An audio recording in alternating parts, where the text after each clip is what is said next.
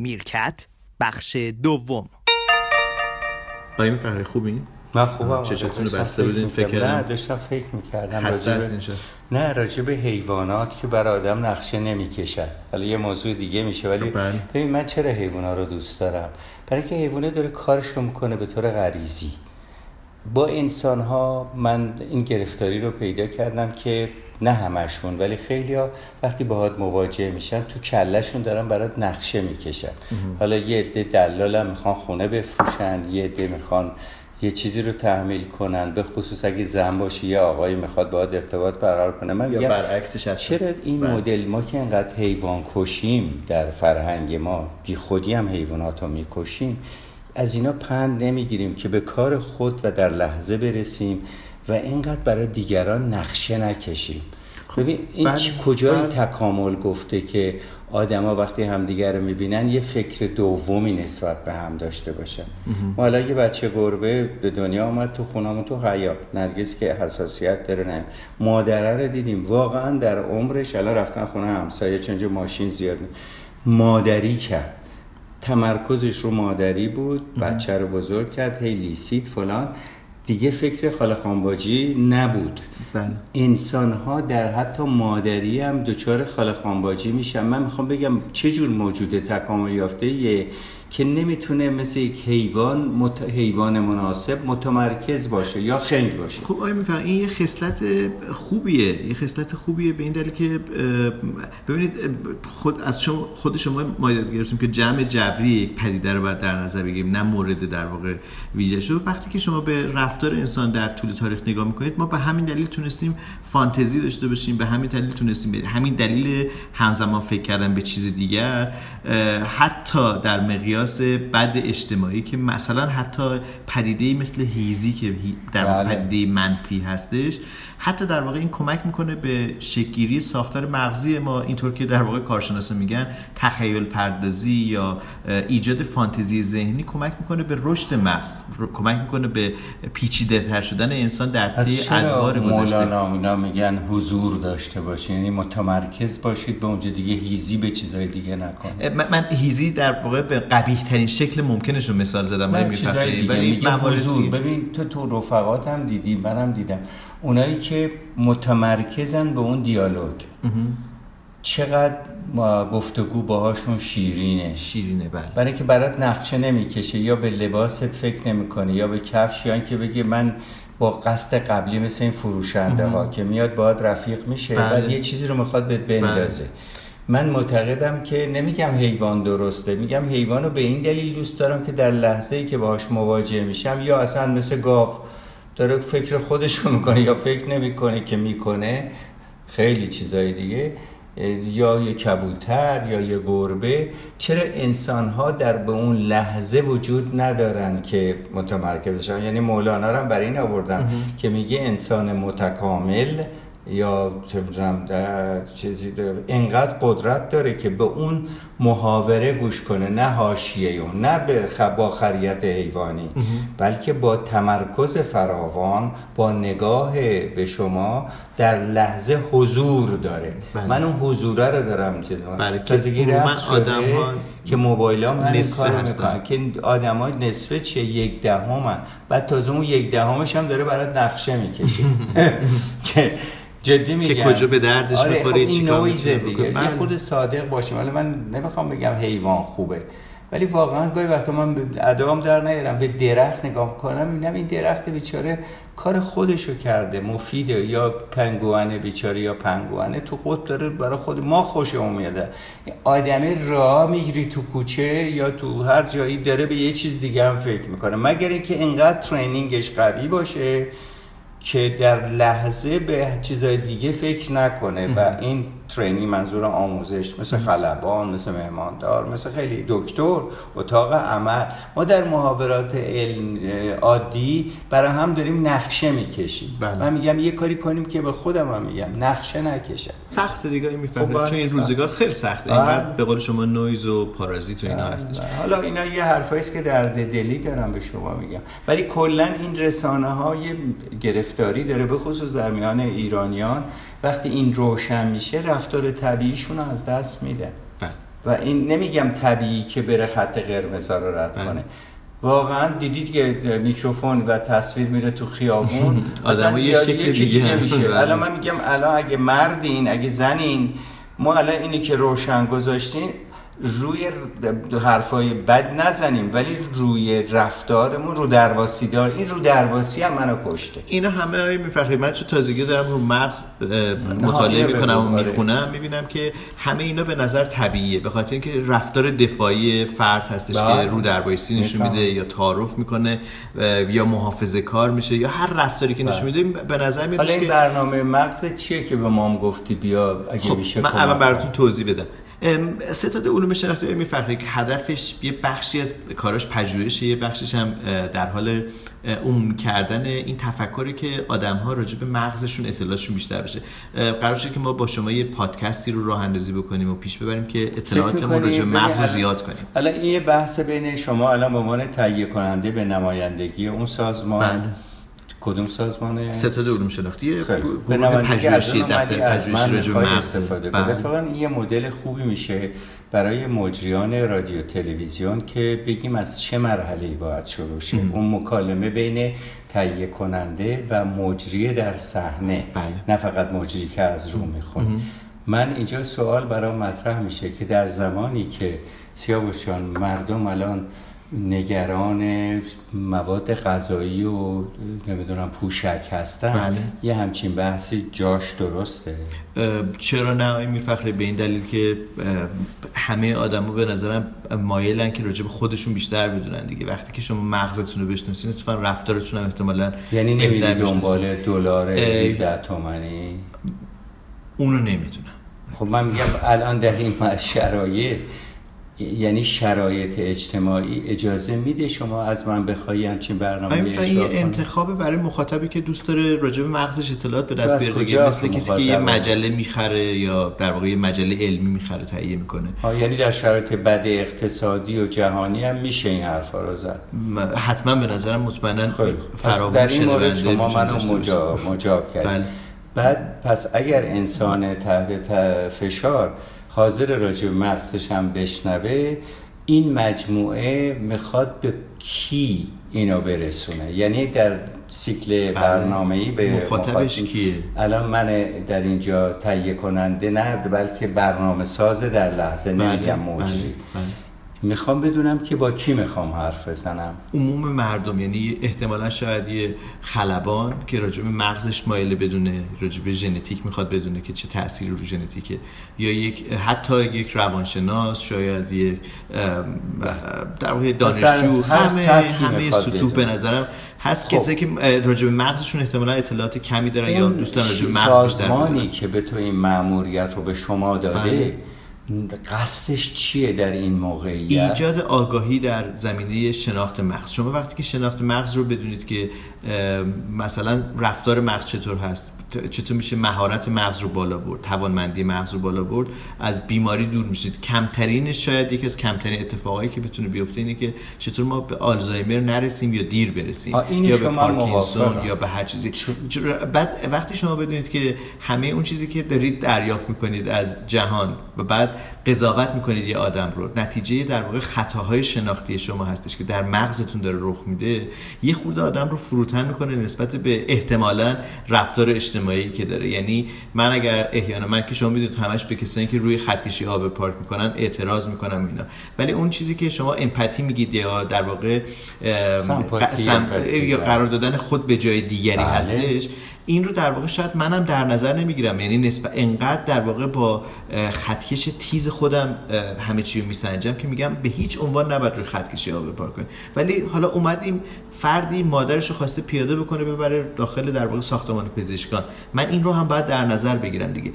این قضاوت های ما نتیجه در واقع تکبودی نگاه کردنمونه. در نظر نگرفتن گرسنگیمون به قول شما هورمون هایی که در بدنمون هستش. کار کرده مغز در اجتماعات مختلف ممکنه فرق کنه.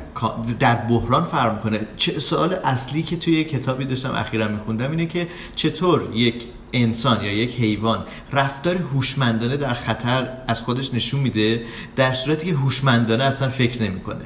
یعنی بله. شما فرار می‌کنین بله، با کلک خیلی زیاد از یک محلکه جون سالم به بله در مارمولک ها تو فیلم ها دیدی چه ولی, دست ولی این موجود؟ موجود هوشمندی نیستش نه. این به نظر میادش که ناخودآگاه فرد که بخشش وراثت و از جنش در واقع برمیاد بخشش تجربه اجتماعیشه خب من وقتی بدونم که من ناخودآگاه هم داره تصمیم می‌گیره برای انتخاب یک نفر مقابلم یا خداگاه هم یا برای مثلا رانندگی کردنم ترمز گرفتن من از ناخودآگاه هم یا خداگاه هم به نظرم رفتار ما رو کمک می‌کنه که بهتر زندگی سری بکنیم که تو می‌خوای درست کنی اولا تو همه سری می‌خوای از من استفاده کنی به شما اگر زحمت بکشید گفتگوها رو شما پیش ببرید با اون رویه‌ای که در دارین خیلی به نظرم ترکیب من. تا چقدر به عنوان اینجا مجری به اصطلاح کارشناس حالا کارشناس هم مجری که در لحظه دارم خلق می‌کنم. بگیم مجری کارگردان، مجری مجری تا چقدر برنامه‌ساز. آزادی دارم روی این فکر کلام؟ کنم که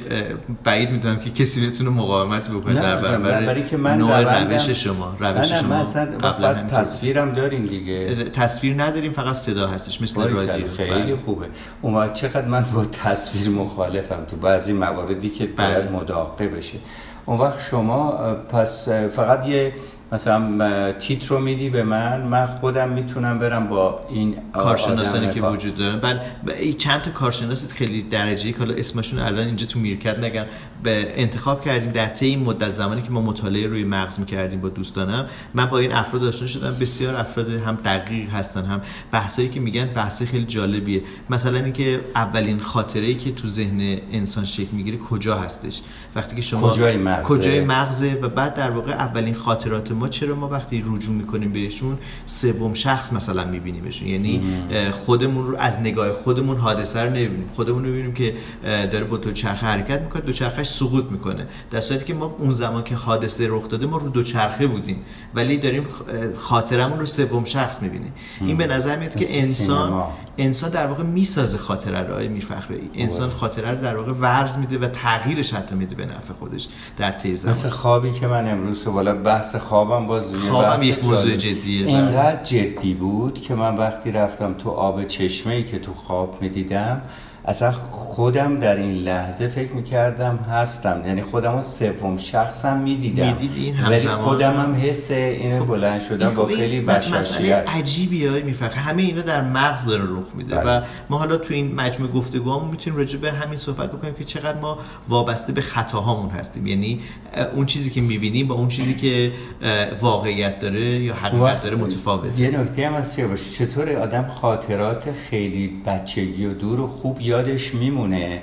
اما خاطرات مثلا پیروز نهار چی خورده یادش که نمیمونه. همون حافظه بلند مدت و کوتاه مدت که اتفاقا آلزایمر ظاهرا جایی ظاهر میشه که شما حافظه کوتاه مدتتون رو از دست می‌دید. یعنی شما همیشه قفل میشید روی خاطرات گذشتهتون تا بله. به تدریج حتی اونا رو هم کم کم ظاهرا از دست بدید من منم مثل شما آره بعد اینا رو یاد بگیریم اینا دیگه. بعد آلزایمر هم با می‌خونم. پیری ربط داره یا با حرکات دقیقا نامرموز دقیقا ژنی. ظاهرا یکی از نشانه های زوال عقل از جمله بیماری ها پارکینسون و آلزایمر هستش مال پیریه. مال پیریه و حالا اتفاقا من سوژه‌ای که به شما پیشنهاد کرده بودم برای شروع گفتگوامون همین راجع به پیری بود چون گفتم که شاید ما در آستانه تولد شما هم هستیم بعد نیست که گفتگوتون. شما به عنوان فردی که پیر شده. شاید, شاید به لحاظ سنی بله. پیر شدین راجع به این صحبت کنید که اصلا پیری چطور اتفاق میفته. شما حافظتون رو کم شده تو می‌فهمید. نزدیکی ها یه مقدار آره دیگه ولی توی طولانی ها نه و توی آموزش ها نه برای که دارم دائما هم کار می‌کنم یعنی عبارت ساده تر